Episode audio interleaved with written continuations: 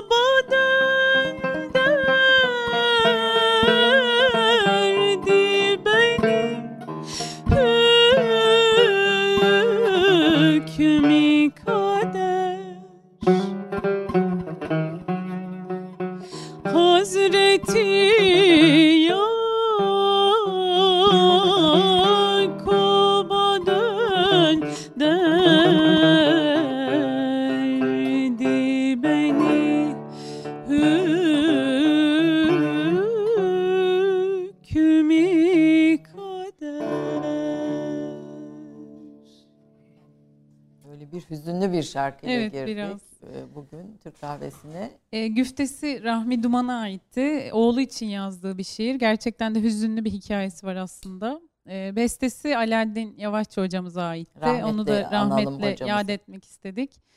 E, güftesinin hüznünü ufak şöyle bahsetmek istiyorum. E, oğlunun e, kaçırılması üzerine yazıyor Rahmi Duman bunu. Fidye isteniyor vesaire. Çok uzun süre ulaşamıyorlar. Ve bunun üzerine de Alaaddin Hoca ile bunu paylaştıktan sonra hoca bu besteyi onun duygularını ifade etsin diye yapıyor. Böyle bir eserdi. Peki. Bir, hocayı da Alaaddin Yavaşça'yı da rahmetle yad ederek başlayalım. Hoş geldiniz Furkan Yaprak. Hocam hoş geldiniz. Hoş bulduk. Şeref verdiniz Türk kahvesine. Efendim biz e, Profesör Doktor Vahdettin Engin'i çok uzun süredir konuk etmek istiyorduk Türk kahvesinde. Ancak bugüne nasip oldu. Şeref verdi. Türkiye'nin kıymetli tarihçilerinden, yakın çağ özellikle yakın dönemi e, arşiv belgeleriyle araştırmalarıyla gün yüzüne çıkaran birçok karanlık noktayı ortaya çıkartan 2. Abdülhamit'ten başlayarak milli mücadele, cumhuriyet, devamlılık ve birçok başlıkta eserler veren futbol tarihi, Mektebi Sultani, Yıldız, arşiv saymakla bitmeyecek eserleri olan engin bilgisiyle bir hocayı konuk ediyoruz bugün. Hocam tekrar hoş geldiniz diyerek başlayalım. Biz hoş böyle geldiniz.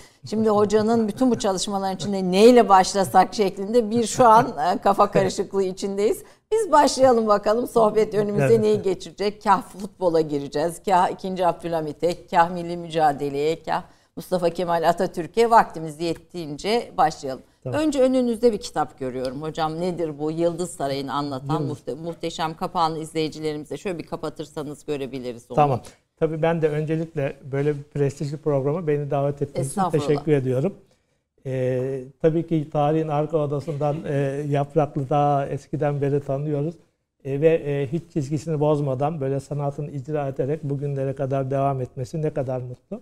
Şu anda da çok güzel bir şarkı söyledi. Bu arada rahmetli Alaaddin Yavaşçı'yı da rahmet dileyelim. Evet. Allah'tan rahmet dileyelim. Müzikle alakanız evet, var mıdır hocam? Bütün bu eserler çıkarken musiki bir yerinde var mı? Çok yok. Çok uzak olduğum konulardan biri aslında. Ama işte başlarken söylediğiniz gibi bu konularla ilgiliyim. Ve e, dediğiniz gibi Yıldız Sarayı kitabıyla e, başlayalım. Çünkü bu aslında son çalışmamız e, ve değerli bir çalışma oldu. Aslında hem zahmetli hem değerli bir çalışma oldu. E, şöyle Yıldız Sarayı'nın tarihini anlatan ama çok kapsamlı bir şekilde anlatan e, bir eser oldu bu. Uzun bir e, uzun soluklu bir çalışma. Yani 5-6 yıl sürdü bunun çalışması. E, biliyorsunuz e, İstanbul e, Yıldız Teknik Üniversitesi'ne bağlı e, 2. Abdülhamit Araştırma ve Uygulama Merkezi var. E, merkez müdürümüz e, Melek Profesör Melek Özyetkin Hanım. E, dolayısıyla onun çabaları, diğer taraftan yazar arkadaşlarımızdan Doktor Ar Ayşe Ersay'ın çabaları, e, benim de katkılarımla e, bu çalışma ortaya çıktı. E, ve gerçekten yani Yıldız Sarayı ile ilgili ne ararsanız e, burada bulabilirsiniz. Bulabilirsiniz. Yani, İçinde müthiş fotoğraflar var. E, evet, çok şu, sayıda fotoğraf şurada var. Şurada üç tane fotoğraf albümü var hocam. Birisi Rusya, birisi Hı. Almanya, Çarlık Rusyası'na bakmak. Birisi e, Almanya, e, 19. Hı. yüzyıl e, Japonya'ya, birisi de Almanya'ya. Üç tane şey.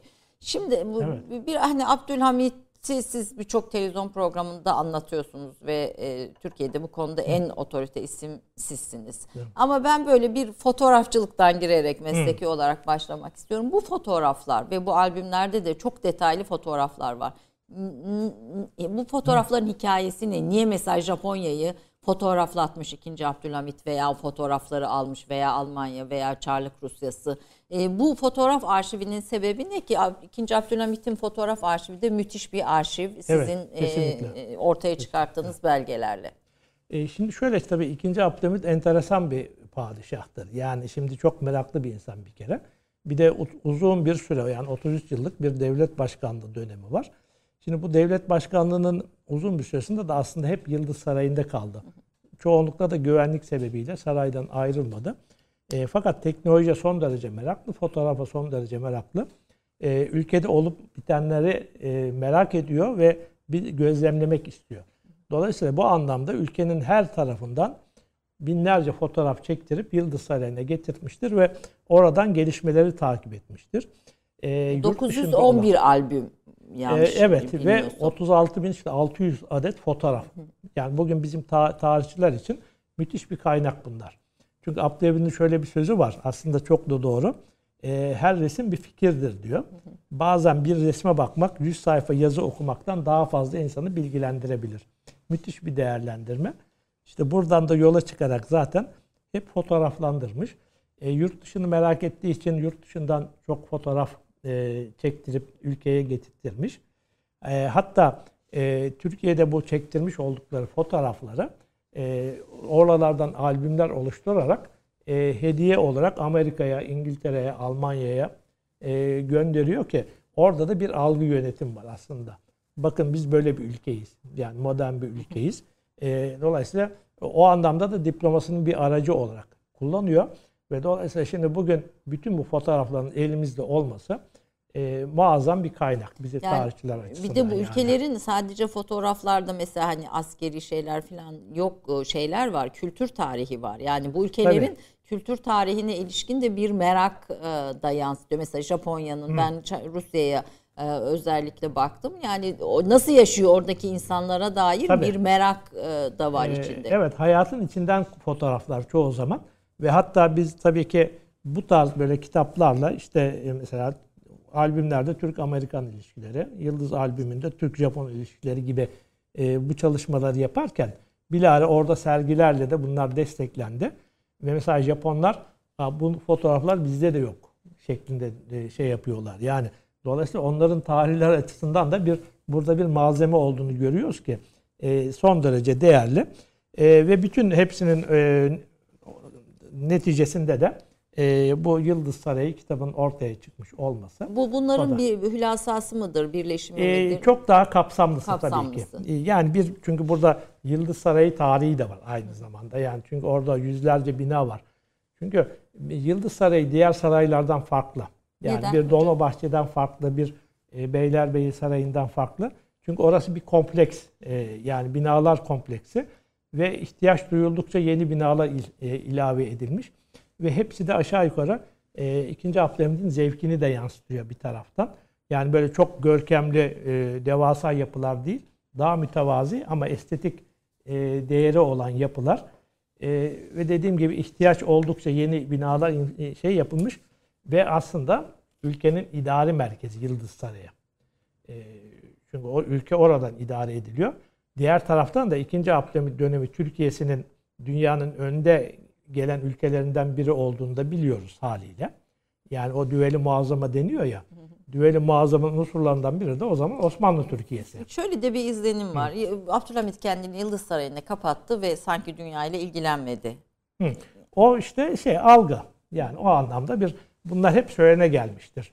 İşte e, elektriği yasaklamış, eğitimi yasaklamış, saraya kapanmış, e, dünyadan olan bitenden hiç habersiz şeklinde e, böyle bir e, öyle e, öğreti, söylenti uzun yıllar devam etti ama şimdi bu tarz çalışmalar ortaya çıktıkça da aslında bundan hiçbir anlamı ifade etmedi.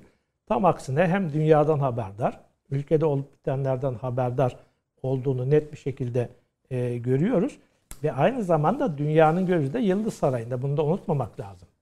Yani neticede düveli muazzama unsurlarından biri de Osmanlı Türkiye'si olduğuna göre Yıldız Sarayı'ndan ne tür kararlar çıkacak? Bu İngiltere'yi de ilgilendiriyor, Rusya'yı da ilgilendiriyor, işte Almanya'yı da ilgilendiriyor. Diğer dünya devletlerini de ilgilendiriyor. Şimdi öyle olunca herkesin gözü de bir taraftan Yıldız Sarayı'nda. Yani şimdi böyle bir yönü var.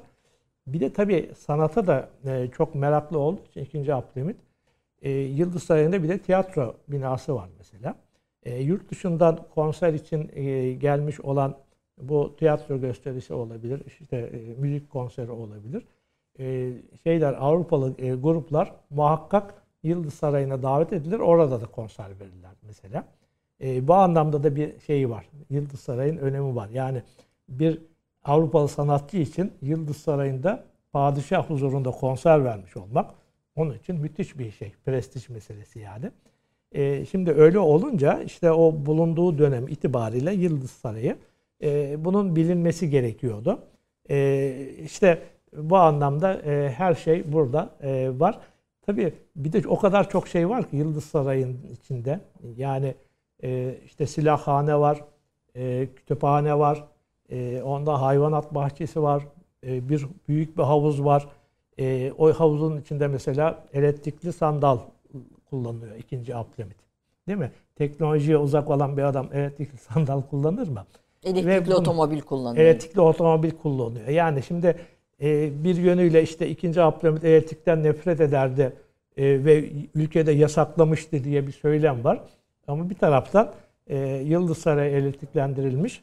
İşte elektrikli aletler Avrupa'da ne varsa gel getirilmiş ülkeye kullanılıyor. İşte elektrikli piyano, elektrikli fotoğraf makinesi gibi de ilaveler yapabiliriz.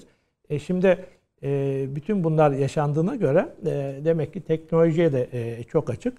E, ve hepsi bunların Yıldız Sarayı içinde. Yıldız Sarayı'nda aynı zamanda e, Mahmut Şevket Paşa ile özellikle 2. Abdülhamit e, modern silah teknolojisi üzerinde denemeler yapar. Yani o zaman Avrupa'dan silah ithal ediyoruz ama e, Türkiye kendi silahını da yapabiliyor. Bunun bir kere bilinmesi lazım. Kendi silahını yapabiliyor. Ve dolayısıyla o silahhanede Mahmut Şevket Paşa ile beraber bunları, bunları nasıl modernize edebiliriz? İşte seri atışlı tüfekleri nasıl icat ederiz. Yani bunun çalışmalarını da yapılıyor bir taraftan. Yani çok yönlü bir tarafı var Yıldız Sarayı'nın. E, o açıdan e, işte dünyanın gözü de burada. E, bunların da tabii ki burada yer aldığını Nasıl söylemek lazım yani. gerekiyor. Şimdi Evet. çok kısa bir ikinci Abdülhamit'le ilgili kitaplarınız, eserleriniz ve bu konudaki hem kendi YouTube siteniz birazdan konuşacağız hem e, başka programlarda yayınlarınız var ama benim e, sizinle ilgili çalışırken dikkatimi çeken bazı şeyler oldu. Bir ikinci Abdülhamit çarşafı neden yasakladı diye sormak istiyorum hocam. Bu e, konuşulan bir konu. Bu enteresan bir mevzu tabii ki. E, çünkü ikinci Abdülhamit'e bunu yakıştıramayanlar var. E, bir de iyi ki yasaklamış diyenler var. Türkiye'de biliyorsunuz tarihe biraz ideolojik olarak da bakılabiliyor yani. Şimdi 1890 yılında e, bir şehir içi e, seyahatinden dönerken e, bu tarz insanlar görüyor. Çarşaflı insanlar görüyor. O yüzden o dönemde aynı zamanda Ermeni terörünün yoğun olduğu hem Doğu Anadolu vilayetlerinde başlamış hem de İstanbul'a giderek yaklaşmaya başlamışlar. Şehir içinde böyle bombalama faaliyetleri, terör faaliyetleri falan e, başlamış. E, ve dolayısıyla e, bunların e, özellikle örneği de, de rastlandığı için daha çünkü tahta ilk geçtiği zaman birkaç darbe girişimiyle karşı karşıya kaldı. E, bunlardan biri mesela çarşaf kıyafetine çarşafa bürünmüş bazı erkeklerin Çırağan Sarayı'nı basıp 5. Murat'ı oradan kaçırıp tekrar tahta geçirme çabasıydı. Ali Suavi yani, olayı. E, hemen onun öncesindeki bir olay. Yani şimdi dolayısıyla çarşafın e, bazen e, teröristlerin gizlenmesine yol açabileceğini de e, düşünüyordu tabii ki. Özellikle o terörün yoğun olduğu dönemlerde öyle bir irade çıkarttı ve e, o dönem için çarşafın giyilmesini yasakladı. Çünkü bunlar teröristlerin işine yarayacak bir durum arz ediyor diye. E, o dönem için geçerliydi ama sonradan e, bundan vazgeçildiğini de biliyoruz tabii ki. E, şimdi bu çarşaf meselesine gelmişken e, işçiler meselesi de var. Kadın işçiler meselesi Tabii. de var Os- Osmanlı'da. Hatta grev kadın işçilerin grevi meselesi de var sizin de Var. yer altınız. Ne zaman başlıyor ilk kadınlar çalışmaya? E, şimdi 1840'lı yıllardan itibaren Osmanlı toplumunda kadınların fabrikalarda çalıştığını görüyoruz. Yani şunu da söylemek lazım. Şimdi Osmanlı sanayileşmesi de bir şey var. Yani burada da mesela genelde böyle e, toplumumuzda şöyle bir yanılgı vardı. Yani Osmanlı'da fabrika mı vardı e, şeklinde.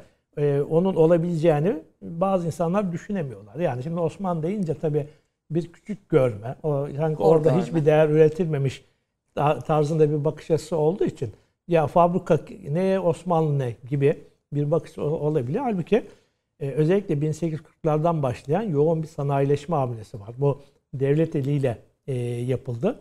Sonra özel sektör de dahil oldu. Şimdi e, özellikle tekstil alanındaki şeylerde e, tekstil e, alanındaki fabrikalarda kadın işçiler de çalışıyor tabii Yani ki. 1830'dan itibaren bu topraklarda kadın işçiler e, fabrikalarda Vardı. çalışmaya başlıyor. Çalışıyorlar. E, Evet bunu rahatlıkla söyleyebiliriz tabii ki. Yani ileriki dönemlerde e, grev yaptıklarını da biliyoruz. Gene Osmanlı döneminde olmak üzere. Kadın işçilerin grev yaptıklarını da biliyoruz.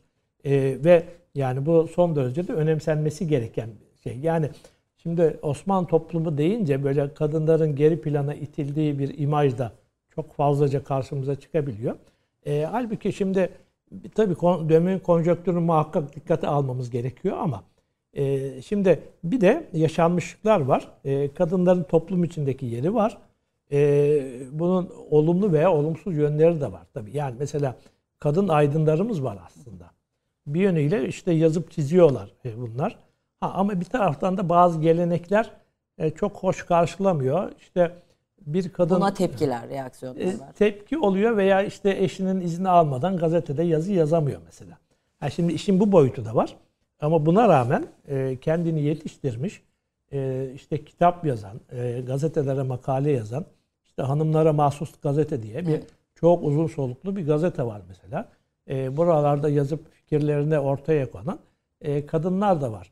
Şimdi bu anlamda işte kadınların toplumdaki yeri e, nedir? Konjonktürü de dikkat ederek e, aslında e, öyle e, zaman zaman vurgulandığı gibi e, kadın toplumda hiç yoktu şeklinde düşünmemek lazım. Toplumda olabildiği kadar oluyordu. Mevcut durumun e, öngördüğü şartlar çerçevesinde Bu oluyordu. ilk yani. kadınların grevi ne konuda oluyor hocam? E, şimdi bu 1911 yılında, 1911 yılında Bursa'da bir ipek fabrikasında çalışan kadınlar ki hatta bu tarz tekstil ürünlerinde bazen kadınların sayısı erkek e, çalışanın sayısını da aşabiliyor yani. E, öyle. E, ipek fabrikasında tabii çalışma saatlerinin azaltması, e, e, azaltılması ve e, ücretlerinde iyileştirme yapılmasına yönelik olarak bir grev yapıldığını biliyoruz 1911 yılı. Hatta o Bursa'da başladı. Sonra Bilecik ve çevredeki şeylere de yayıldı. Yayıldı. Yani bunların yaşanıyor olması aslında işte tarihimizin belki bilinmiyor noktalarından biri. Bu vesileyle dile Böylece evet ben yani. de böyle hemen bu arada bir çarşafla girdim ama Abdülhamit'e evet. geri döneceğim. Diğer konulara da geri döneceğim. Hatta futbol tarihine de geri döneceğim. Kısa bir reklam arası. Kısa bir evet. reklam arasından sonra buradayız efendim. Bekliyoruz. 30 saniye reklam arası. Türkiye'nin tek haftalık haber dergisi Gerçek Hayat, gündemi yakından takip ettiği dosya ve röportajlarıyla her pazartesi okuyucusuyla satış bayilerinin raflarında buluşuyor. Gerçek Hayat artık sayfalardan dijitale taşıyor. Sayfalara sığmayan yazılar, röportajların perde arkası, interaktif içerikler. Gerçek Hayat artık size daha yakın. Tüm içeriklerden ilk haberdar olmak istiyorum diyenler. Gerçek Hayat, GZT'nin sosyal medya hesaplarına davet ediyor. Reklam arası sona erdi. Vahdettin Engin 1956'da Kocaeli'nin Yarımca ilçesinde doğdu. Galatasaray Lisesi'nden mezun oldu ve ardından İstanbul Üniversitesi Edebiyat Fakültesi Yakın Çağ Tarihi kürsüsüne girdi. 1982 yılında buradan mezun olan Engin, 1983 yılında Marmara Üniversitesi Atatürk Eğitim Fakültesini araştırma görevlisi olarak atandı. 1986 yılında Ahmet Rıza Bey ve Siyasi Faaliyetleri adlı teziyle yüksek lisansını, 1992 yılında Rumeli Demiryolları adlı çalışmasıyla da doktorasını tamamladı. 1995 yılında doçent, 2002'de ise profesör ünvanını aldı.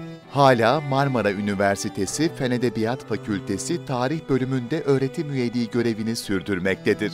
Profesör Doktor Vahdettin Engin, 2019-2021 eğitim döneminde Galatasaray Lisesi Müdürü olarak görev yaptı. 2000 yılında çıkan Tünel kitabıyla Türk Tarih Kurumu ödülüne layık görüldü. Yakın çağ Osmanlı tarihi uzmanı olan ve özellikle Sultan Abdülhamit dönemine ve Türkiye'de ulaşım tarihine ilişkin araştırmalarıyla tanınan Profesör Doktor Vahdettin Engin'in akademik dergilerde yayınlanan makaleleri yanında popüler dergilerde çok sayıda makalesi çıkmıştır. Yayınlanmış kitaplarından bazıları şunlardır.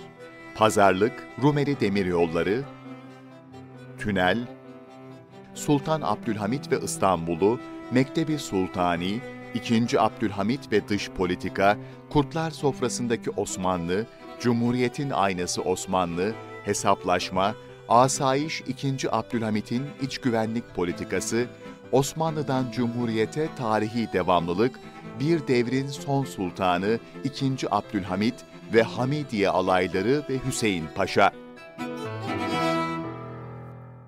Efendim bu kadar çok eserin büyük bölüm masamızda ama çok kısa şu e, Rumeli Demiryolları tezinizde olması itibariyle de önemli. Bugüne de bağlantılı. Çok kısa bir bu kitap üzerine bir şey söyler misiniz hocam? E şimdi benim doktora tezim Rumeli evet. Demiryolları. Ee, şimdi şöyle e, Osmanlı açısından önemi. E, Osmanlı açısından şöyle bir önemi var. E, demiryol dünyada ortaya çıktığı andan itibaren aslında bir bir nevi ulaşımda ihtilal meydana getirdi diyebiliriz. Yani toplu taşımacılık ve süratli taşımacılık. Şimdi dolayısıyla şimdi Osmanlı devlet adamları ve padişahlar dünyaya kapalı insanlar değildi. Ve ortaya çıkar çıkmaz demiryolunun önemini hemen kavradılar. Mesela Sultan Abdülmecit diyor ki keşke bu e, trenler benim ülkemde de olsa diyor. Veya işte Sultan Abdülaziz diyor ki e, demir yolunun saray Topkapı Sarayı'ndan bahçesinden geçmesi söz konusu. E, onu sakıncalı görenler oluyor. Diyor ki ülkemde demir yolu yapılsın da isterse sırtımdan geçsin ben razıyım diyor. Yani böyle bir teknolojiye merak var ve bunu ülkeye getirme e, çabası var. Şimdi dolayısıyla baştan itibaren bu önemsendi. E, ve e, bir iki yönü var. Bir İstanbul'u Balkanlara bağlayacak şekilde demir yolu yapımı. E, ikincisi de İstanbul'u e, Bağdat ve Basra Körfezi'ne bağlayacak şekilde bir demiryolu, böyle bir e, hat e, düşünülüyor. E, dolayısıyla ben e, Rumeli Demiryolu üzerinde çalıştım. Çünkü önce buradan başladı. Çünkü e, Osmanlı Balkanları bir vatan olarak görüyordu. Yani kısa süre sonra elinden çıkacak bir e, coğrafya olarak değil, vatanı dolayısıyla büyük yatırımlar da yapıldı bu anlamda. Ve Rumeli Demiryolu da gerçekten düşünüldüğü e, e, anlamda işte İstanbul'u Karadeniz'e bağlayacak, bir taraftan Ege Denizi'ne bağlayacak, Avrupa'ya bağlayacak 2000 kilometrelik muazzam bir demiryolu hattı. Fakat şimdi tabii teknolojisi o dönem için yeterli değil. Artı sermaye birikimi yok. E, o yüzden Avrupalı sermayelerden destek aranıyor bu anlamda. Getirip burada yatırım yapmaları için.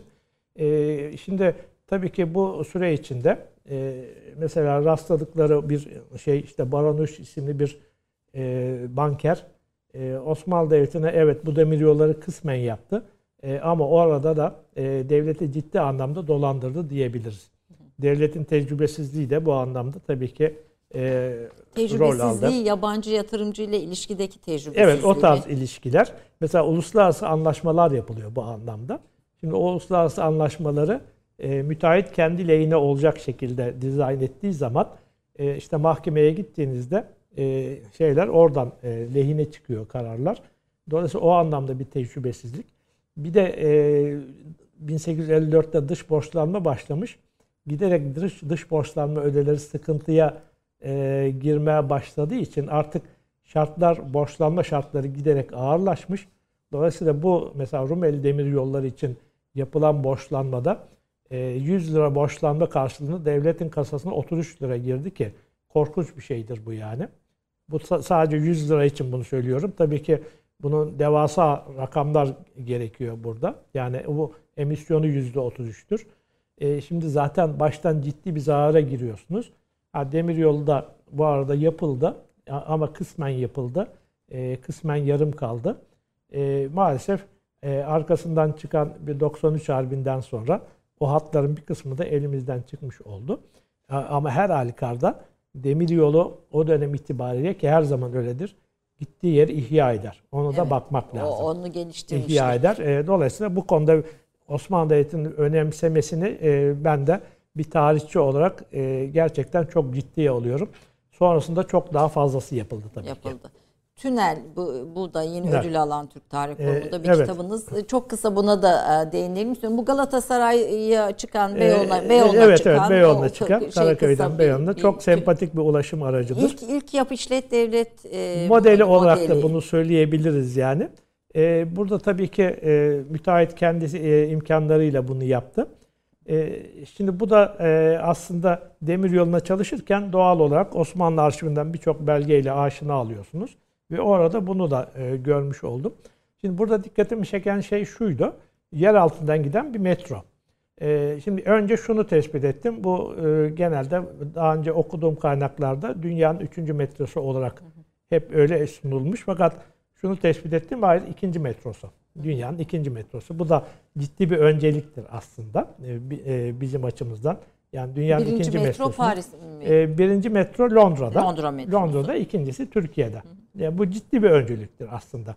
Ha, sonradan uzamadı o ayrı mesele ama şimdi diğer taraftan gene dönemin atmosferini bilmediğiniz zaman günümüzdeki değerlendirmelerle hep hataya düşmek mümkün olabiliyor. Mesela birçok yerde şunu gördüm. Ee, işte tünel yer altından gidecek ya o dönemin Şeyhülislam'a bir fetva vermiş güya. Ve o fetva çerçevesinde demiş ki insanlar e, ölmeden yer altına giremezler. Dolayısıyla böyle bir ulaşım aracı yapılamaz.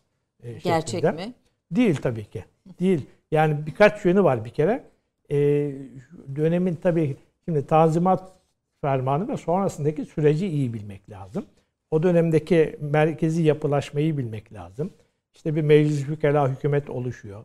Şeyhülislam hükümetin bir üyesi olarak artık kendi alanına, sınırları kendi alanına çekilmiş. Dolayısıyla böyle bayındırlıkla ilgili konularda Şeyhülislam fetva vermez. Sorulmazdı zaten. Dolayısıyla böyle bir fetvanın zaten olması mümkün değil. E, ki aradım. Tabii öyle bir fetva da yok. E, ve bir, e, ayrıca da biraz önce dediğim gibi böyle teknolojik gelişmelere son derece açık bir ülkeden söz ediyoruz. E, o yüzden ne öyle bir fetva var ne de insanların bunu yadırgaması var. Tünel açıldı ve insanlar bindiler.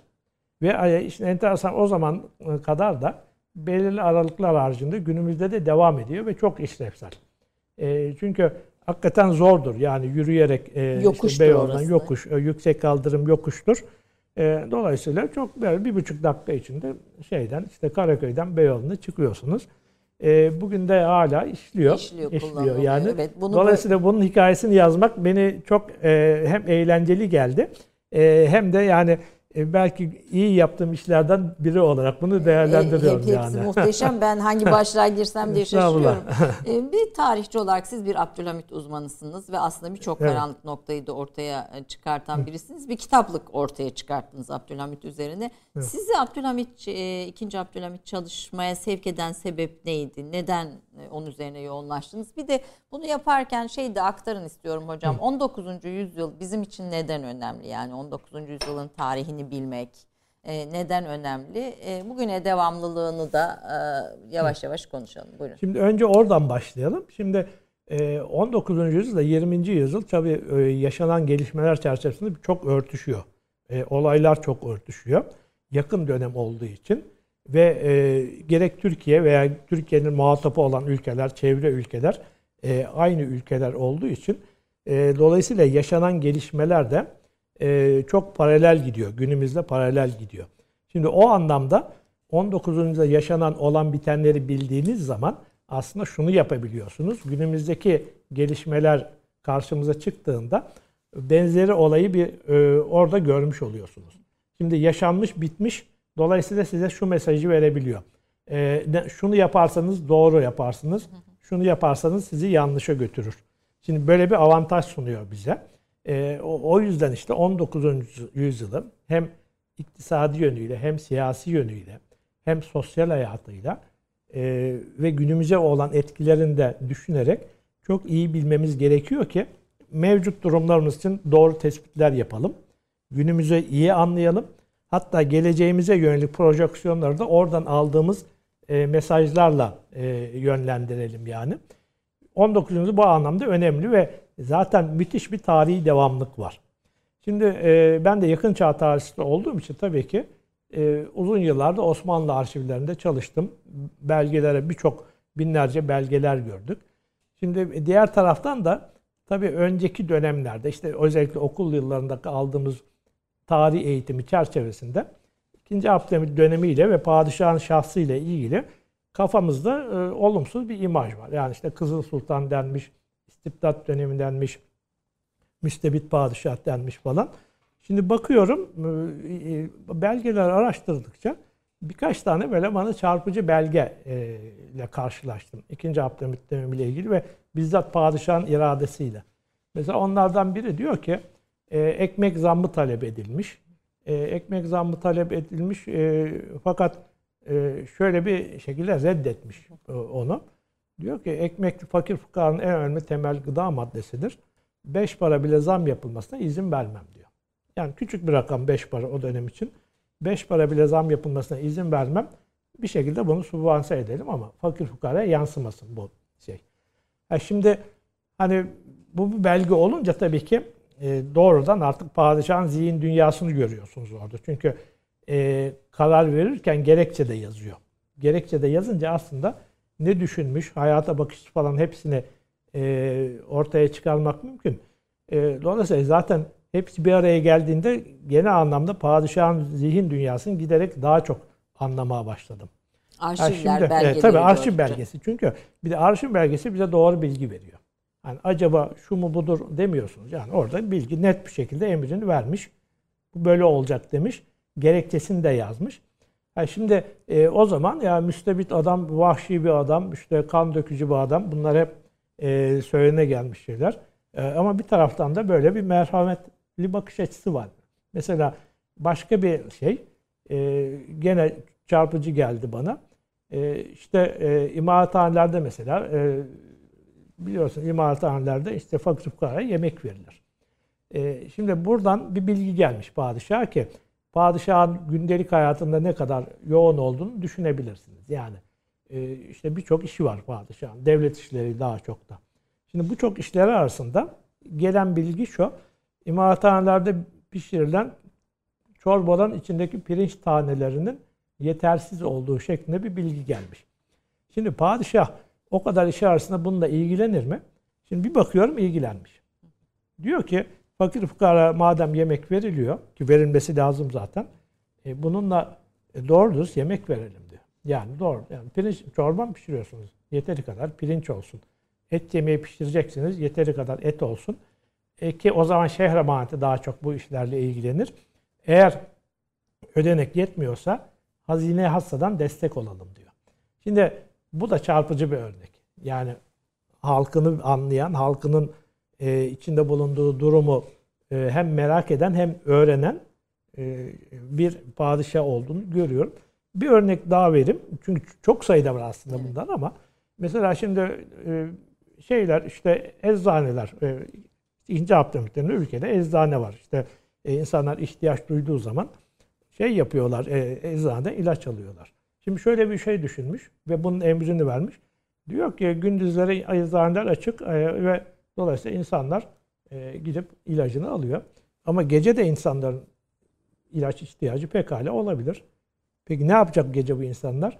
O yüzden diyor bazı eczaneler gece nöbetçi kalsın ve gece de açık olsun. Nöbetçi eczane geleneğini Nöbetçi başlat. eczane uygulamasını başlatıyor. Mesela şimdi üç tane örnek verdim ama bu üç örnekte aslında padişahın hem hayatın içinden olduğunu hem de aslında insanların gündelik hayatta nelere ihtiyaç duyduğunu ve onlara çözüm üretmeye çalıştığını yani vatandaş lehine çözüm üretmeye çalıştığını e, görebiliyoruz. E şimdi bu üç belge ama bunun binlerce bu tarz belge olduğunu görürsek ve hepsinin de aşağı yukarı e, yani ikinci Abdülhamid'i müspet bir şekilde bize yansıttığını görürsek e, o zaman e, bir kere ha demek ki o müstebit e, işte kan dökücü Kızıl Sultan kavramı çok yerli yerine oturmuyor. Çünkü belgeler onu söylemiyor. Yani o zaman ha, buradan gitmek lazım deyip e, ben çok sayıda belgesini okudum tabii ki. Ve oradan yol e, gördüm. E, tabii ki hep böyle müspet yönlerin daha ağır bastığı şeklinde.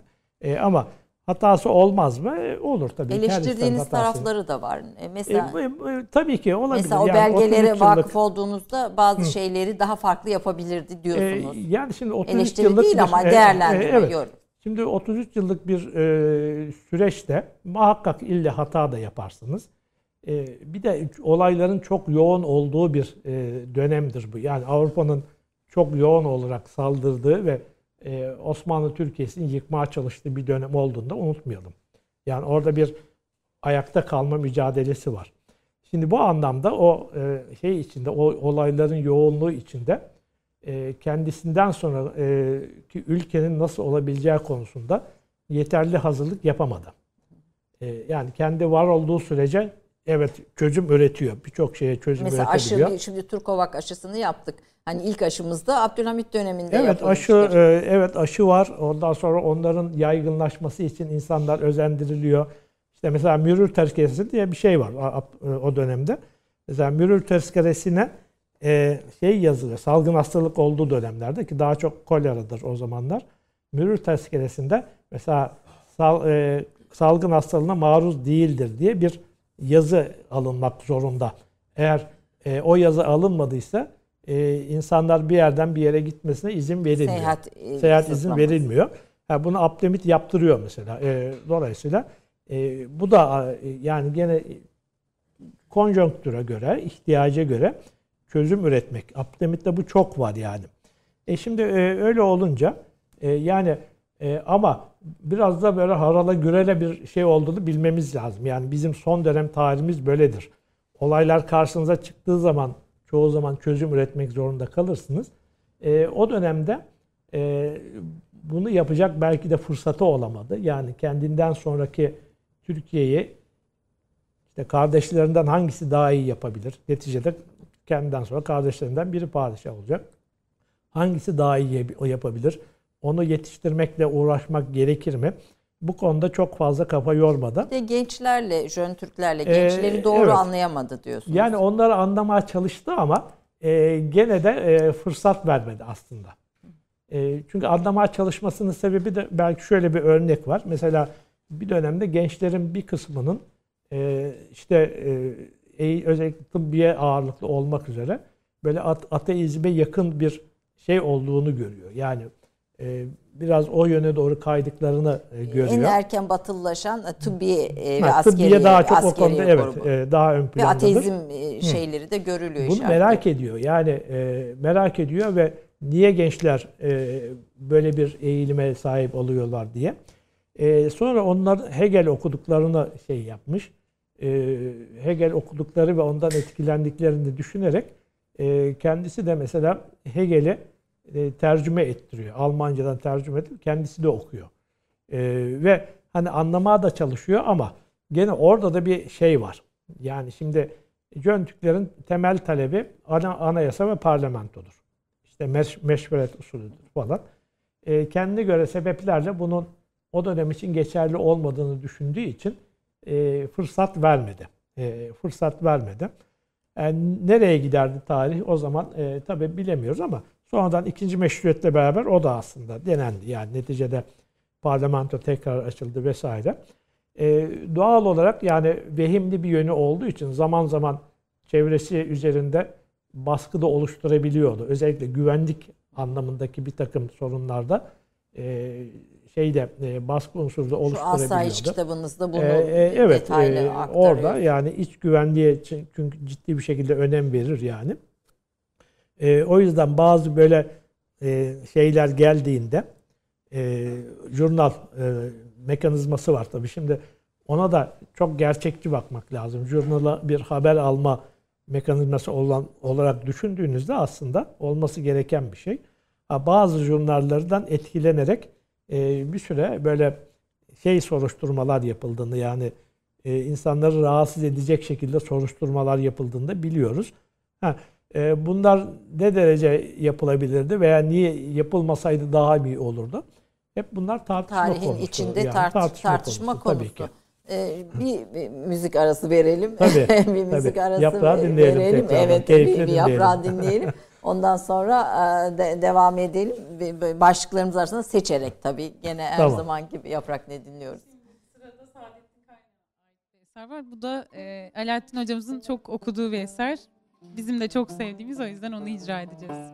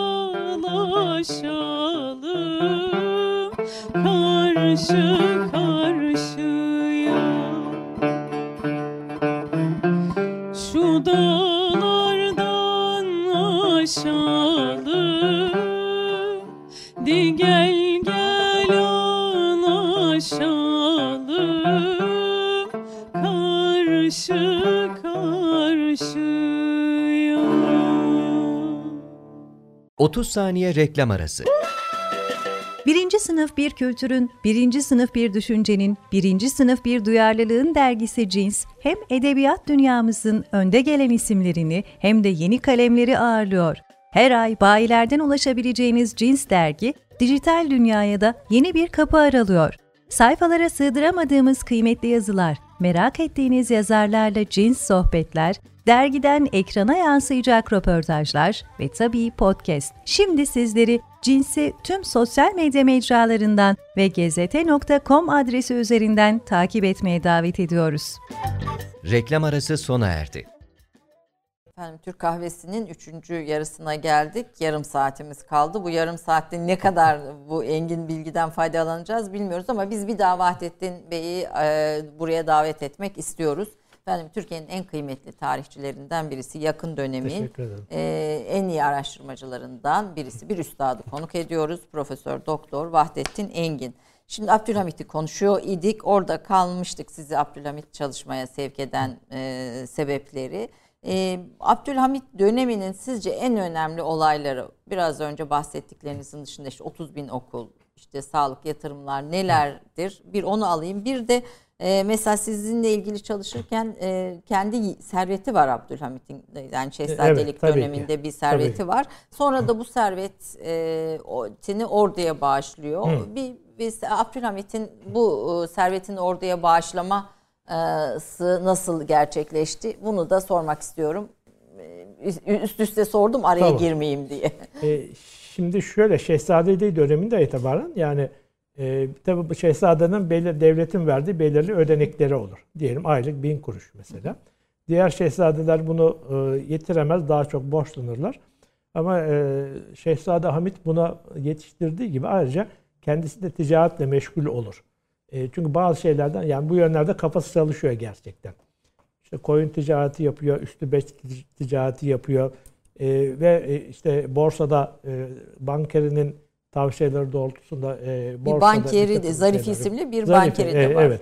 Yani dolayısıyla bir e, birikimi olmuştur. Yani şahsi bir birikim. E, bunu çünkü bir de hazine hassa kaynakları var aslında. E, ama hazine hassa kaynakları dışında e, padişahın şahsi bir birikimi de var.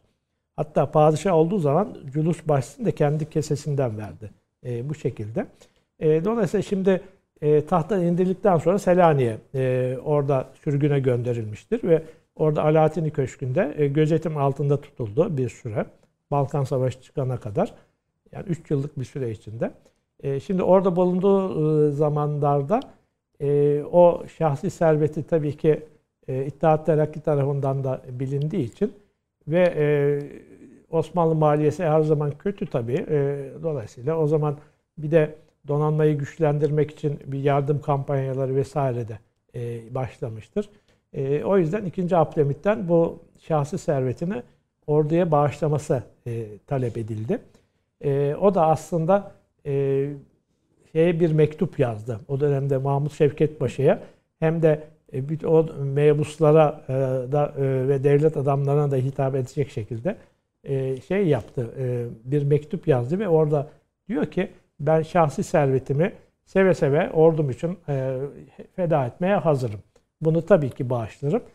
Ama mesela işte ben bulunduğum ortamdan mutluyum. Bu Alaaddin Köşkü benim adıma satın alsın. Ben bundan sonraki ömrümü burada geçireyim diyor. Ee, sonra evlilik çağında olan kızlarım var. Bu kızlarımın evliliği için işte bir kaynak aktarılsın diyor. Kaç tane böyle insani talepleri var. Ee, ondan sonra onların yerine getirilmesini istiyor. Bir kısmı oldu. Mesela şey olmadı. Alaaddin Köşkü satın alınması olmadı.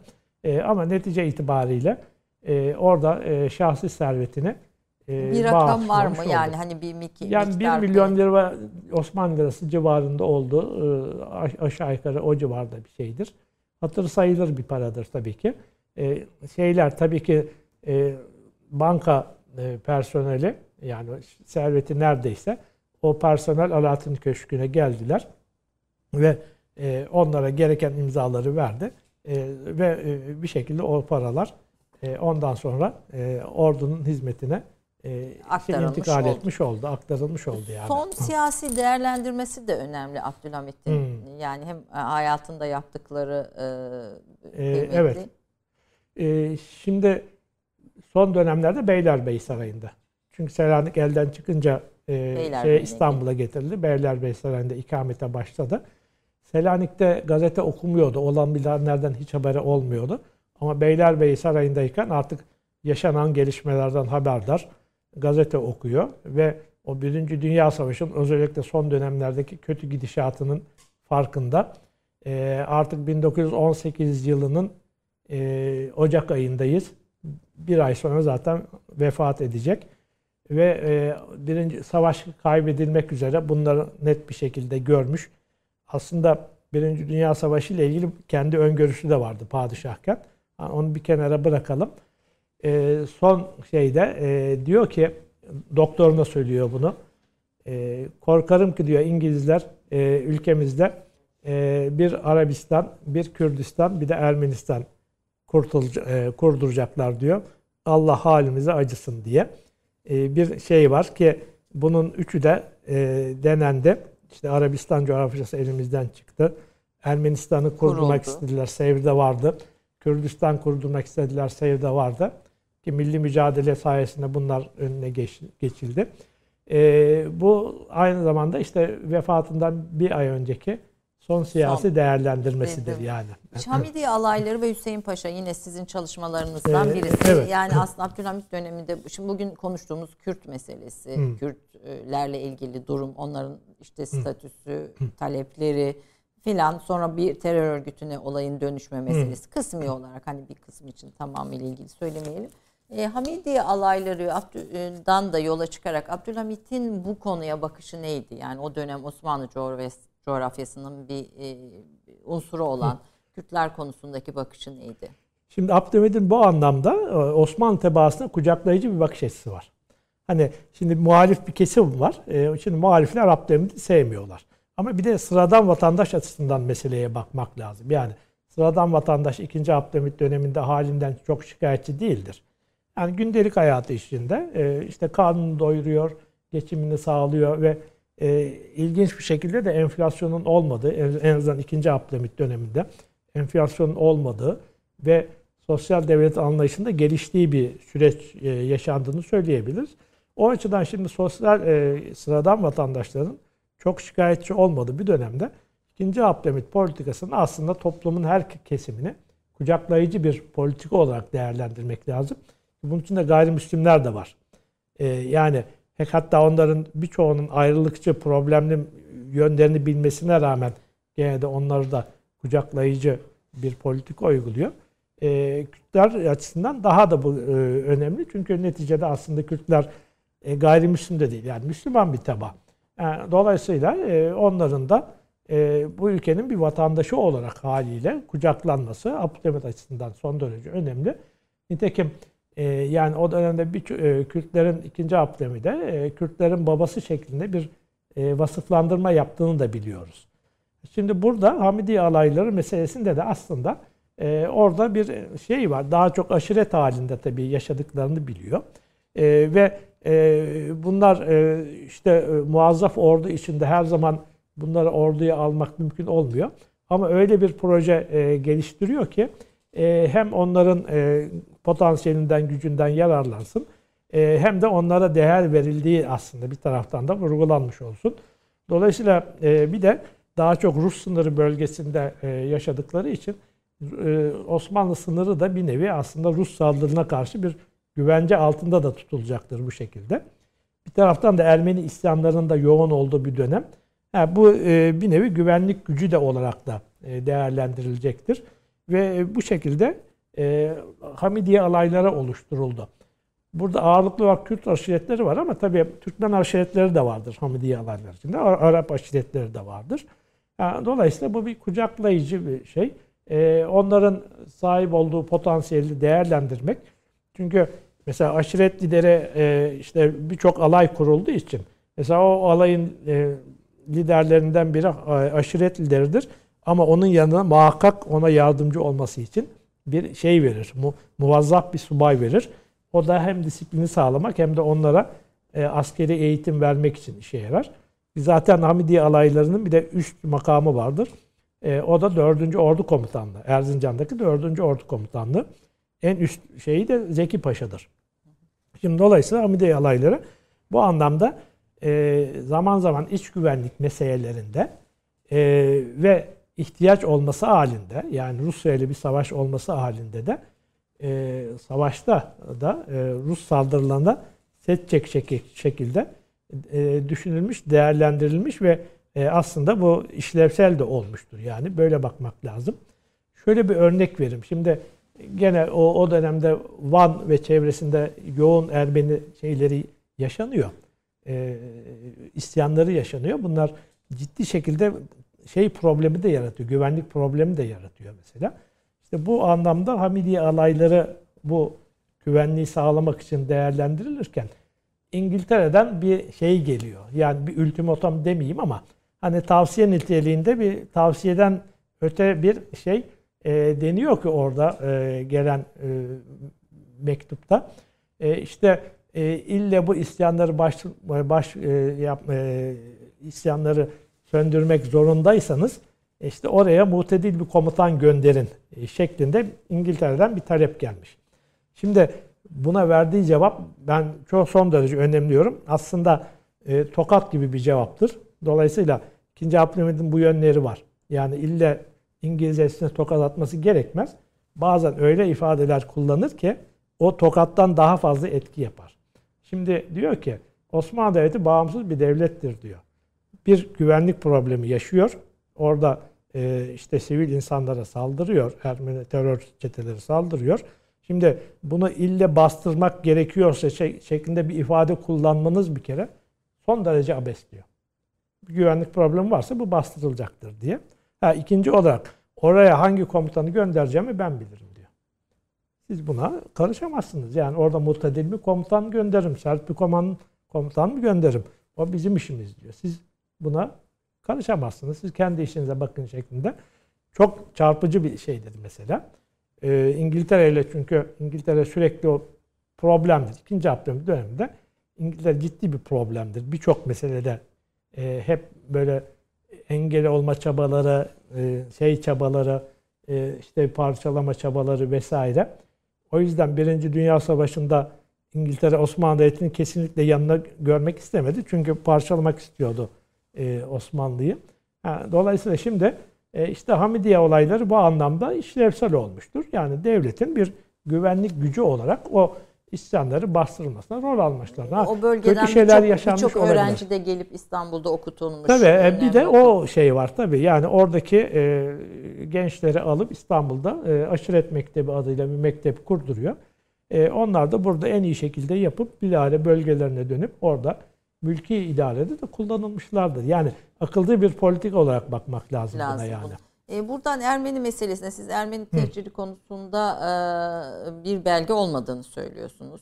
E, e yani tehcir İngiliz, yapıldığına dair bir şey kesinlikle e, tabii İngilizler bulunamaz. hatta Türk arşivinde ne aradı diyorsunuz? İstanbul'un işgal dönemi Hı. ve hatta Malta sürgünlerinde ona bağlıyorsunuz. Evet. Bu konuya da bir izah getirir misiniz? E, şimdi kısaca şöyle de, değinelim ona da. Çünkü e, Ermeni teşhiri yani işte 1915 yılı Nisan-Mayıs ayı ve alınan kararlar sonrasında da o tehdit süreci yaşandı.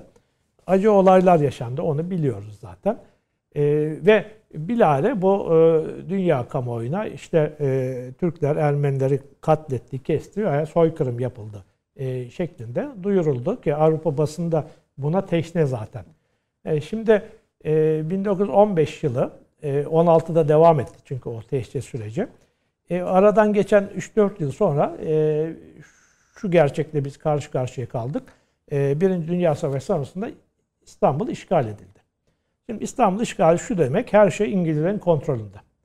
Bu net bir şekilde böyledir. Yani 13 Kasım 1918'den sonra her şey İngilizlerin kontrolündedir. İngilizler bu süreçten sonra birçok Osmanlı devlet adamını tutukladılar. Malta'ya sürgüne gönderdiler. Bunlardan önemli bir kesimi de Ermenilere katliam yapmak ve soykırım yapmakla suçlayarak Malta'ya gönderdiler. Ve dolayısıyla onlara kendilerine göre mahkeme oluşturuyorlar ve onları e, şey yapacak, delil bulacak şekilde yani suçladı ama delil bularak mahkum etmesi lazım. Ve dolayısıyla şimdi o dönemde e, bütün Osmanlı arşivleri ellerinin altında. Yani 1918'den e, İstanbul'dan ayrıldıkları 1923'e kadar 5 yıl boyunca bütün arşivler ellerinin altında. Ve istedikleri belgelere ulaşma imkanına sahipler ve arıyorlar da bir taraftan da. Yani Malta'daki sürgünleri e, suçlayacak delil arıyorlar. E, olaylar daha sıcağı sıcağına yeni yaşanmış. Yani 1915-16 tarih 1918-19'da siz Osmanlı arşivlerini didik didik ediyorsunuz. Ve büyük bir iştiyakla arıyor. Yani bir şeyler bulmak amacıyla arıyor. Peki ne buldular? Hiç. Sıfır. Hiçbir şey bulamadılar. Ha, şimdi dolayısıyla buradan şöyle bir kanaata rahatlıkla e, varabiliriz. E, oradaki Ermeni teşhiri dediğimiz olay tabii ki bir devletin iç güvenlik meselesini bir çözüm üretmesidir aslında. Bunu devlet eliyle bir katliam ve soykırım şeklinde yapmış olsaydı e, o belgeleri orada bulmak Mutlaka. mümkündü. E, evet didik didik ettiler ama hiçbir şey bulamadılar. Bu da net bir şeydir ki e, evet bir şey yoktu çünkü. Yani devletin öyle bir tasarrufu yoktu. Ha, o dönemde bulunmadıktan sonra şimdi bulunabilir mi? Şimdi de bulunamaz çünkü yok zaten. Yok, olma, yok olmayan zaten. bir şey. Böyle, evet. böyle arşivdeyken şimdi evet. sizin bir evdeki tarih, evimizdeki tarih diye bir YouTube siteniz var evet. ve çok da güzel bir sürü başlık, yüz küsür video var işin içinde. Eşinizle birlikte yapıyorsunuz Emel Hanım'la. Hatta Emel Hanım'la Mini Mücadele Beraberce kitabını da, da birlikte evet. ortak çalışmışsınız. Emel Hanım da çok hoş böyle bir o, o süreçte size evet. sizi iyi modere ediyor, katkı sağlıyor o e, YouTube sitesine tavsiye ediyorum izleyicilerimize de. Oradaki başlıkların içinde futbol başlığının en çok böyle izlenen başlıklardan birisi olduğunu da gördüm. İşte siz e, ilk milli maç ne Hı. zaman yapıldı, futbol tarihi hatta Galatasaray ve Fenerbahçe arasındaki Hı. bir şeyden dolayı da e, bazı tartışmalara da sebep oldunuz. E, e, bir çok kısaca bu konuyu bize bir özetler misiniz? Türk spor tarihinde siz Hı. başka bir şey söylüyorsunuz yani. Tabii tabii. E, evimizde tarihten kısaca bahsedeyim. Tabii bu tamamen eşim Emel'in fikri aslında. Emel gerçekten vizyoner bu konularda. Yani böyle bir e, şey yapmamızın yararlı olacağını düşündü. Yani tarih doğru bilgiler verelim e, insanlara en azından takip Siz zaten arşivsiz, diye. belgesiz e, konuşmayan, evet, konuşmayan bir tarihçisiniz. Buna çabalıyoruz. Yani insanlara doğru bilgiler verelim. ve netice itibariyle gerçekten de yani bu birkaç senedir bunu sürüt, yürütüyoruz e, mesela tarih öğrencileri bundan e, ve tarih merakları gerçekten çok memnuniyetle takip ediyorlar. Bu evimizde tarih YouTube kanalımızı. E, biz de elimizden geldiği kadar katkıda bulunma e, çalışıyoruz tabii ki. E, şimdi e, çok değişik konular. Tabii ben yakın çağ tarihçisi olarak daha çok da böyle e, bilgim olduğu e, konuları ele almayı tercih ediyoruz. Oturup sohbet edip e, hatta çay içerek sohbet edip biraz da o o sohbet havasını vermek açısından bunu bilahare e, işte yayınlıyoruz. E, şimdi e, zaman zaman da işte ben futbol tarihiyle de çok ilgili olduğum için e, futbol tarihiyle ilgili de e, bu tarz çekimler yaptık. Onları da yayınladık. Mesela bunlardan biri e, işte e, Türk Milli Futbol Takımı e, ilk maçını ne zaman yaptı? Yani şimdi bu 1923 olarak genel kabul görmüş bir tarih var. Hep o söylenir. E, ama şimdi bizim yaptığımız araştırmalarda bunu 10 yıl geriye alıp yani 1915-13 yılında da e, Türk milli takımı bir maç yapmış. Adına da Türk milli futbol takımı denmiş. E, bu bilinsin diye biz bunu anlatıyoruz. Yani sonrasında tabii ki e, işte bir dönem e, bu özellikle çok tartışma konusu olan mevzular da oluyor tabii ki. Yani bunlardan biri de işte e, 1959 yılındaki öncesindeki şampiyonluklar sayılmalı mı, sayılmamalı gibi e, kamuoyundan e, çok kesimi ilgilendiren bir mevzu da e, zaman zaman gündeme geliyor. Şimdi o benim konuda benim hem fikrim var hem bilgim var. E dedik bunu da konuşalım dedik ve e, onunla ilgili de aslında e, bilgilendirme e, yaptık. Siz Bu biliyorsunuz büyük ki 1959 yılı öncesinde yapılan Fenerbahçe Galatasaray e, maçları da sayılsın. E, tabii bu tabii, böyle tabii. olunca biraz üstünlük Fenerbahçe'ye galiba geçiyormuş. Siz de Fenerbahçeliymişsiniz. evet. Bize de izleyicilerimiz sosyal medyada hocanın bu kanaatinde Fenerbahçeli olmasının etkisi var mı diye soruyorlar. E, şöyle aslında ben öncelikle bir tarihçiyim. Şimdi ve bu açıklamaları yaparken de şunu da vurgulamayı tercih ettim. Dedim ki bu bir e, yani Fenerbahçeli olmayı bir kenara bırakarak bir tarihçi olarak ben e, bunlara e, anlatıyorum şeklinde o ihtiyat payını kenara koyarak e, anlattım. E, şimdi şöyle e, aslında e, bir kere olayın bir Osmanlı geçmişi var.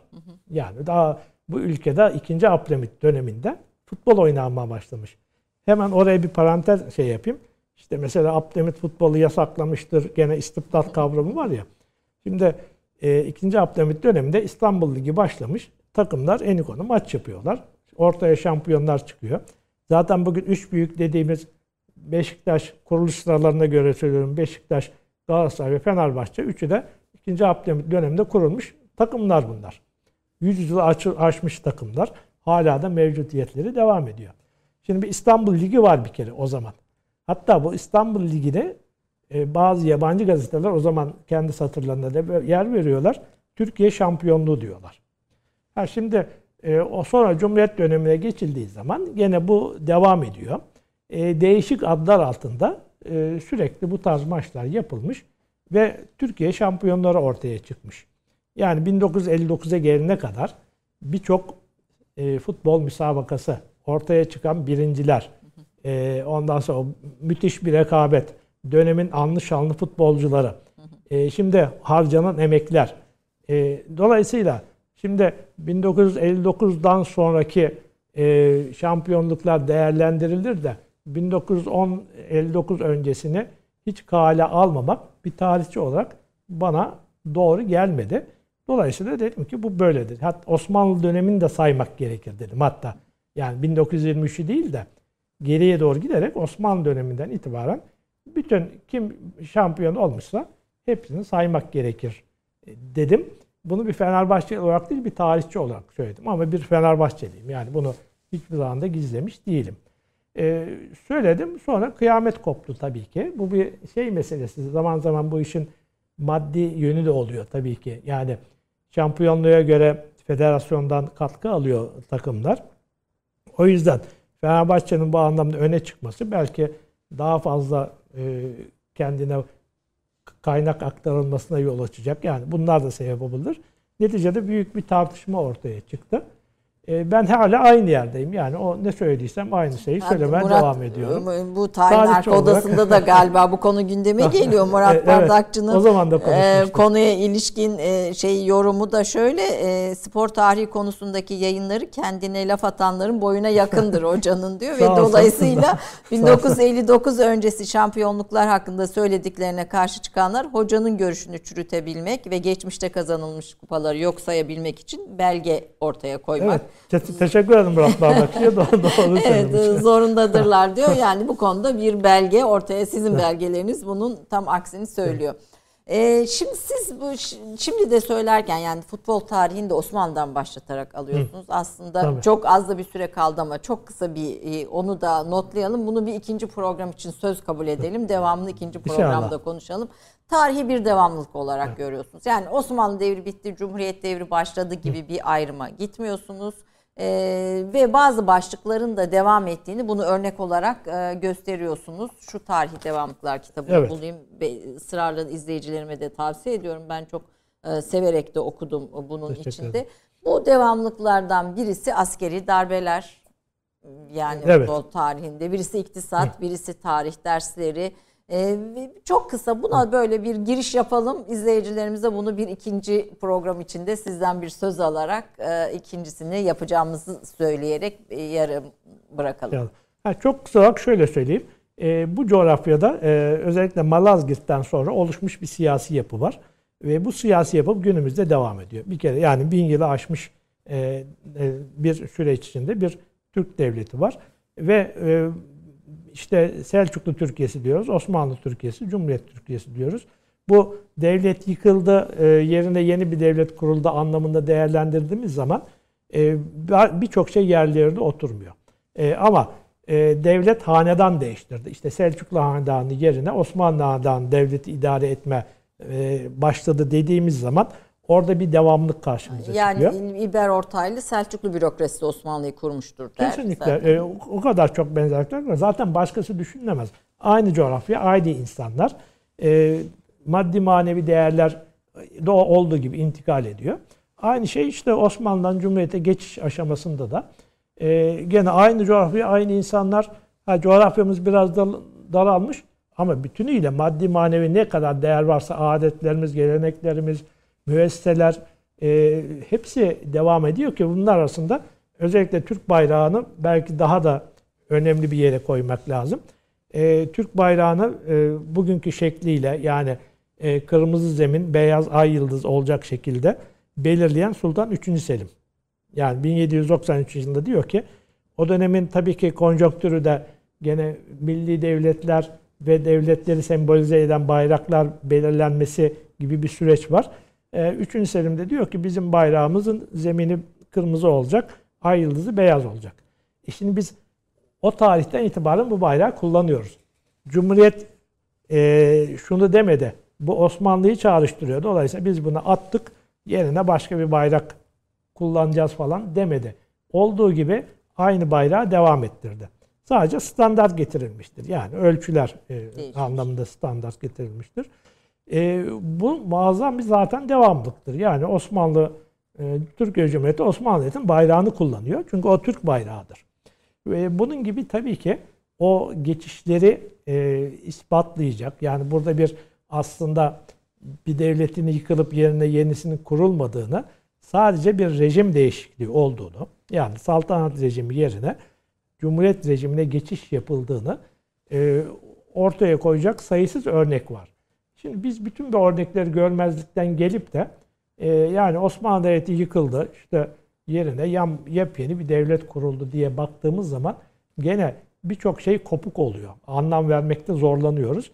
E, dolayısıyla böyle bir tarih anlayışıyla geçmişimize bakarsak günümüzü de gene daha iyi anlayabiliriz. E, yani çok somut bir örnek daha vereyim. Mesela e, işte saltanat kaldırdıktan sonra son sadrazam e, Tevfik Paşa istifa ediyor tabii ki.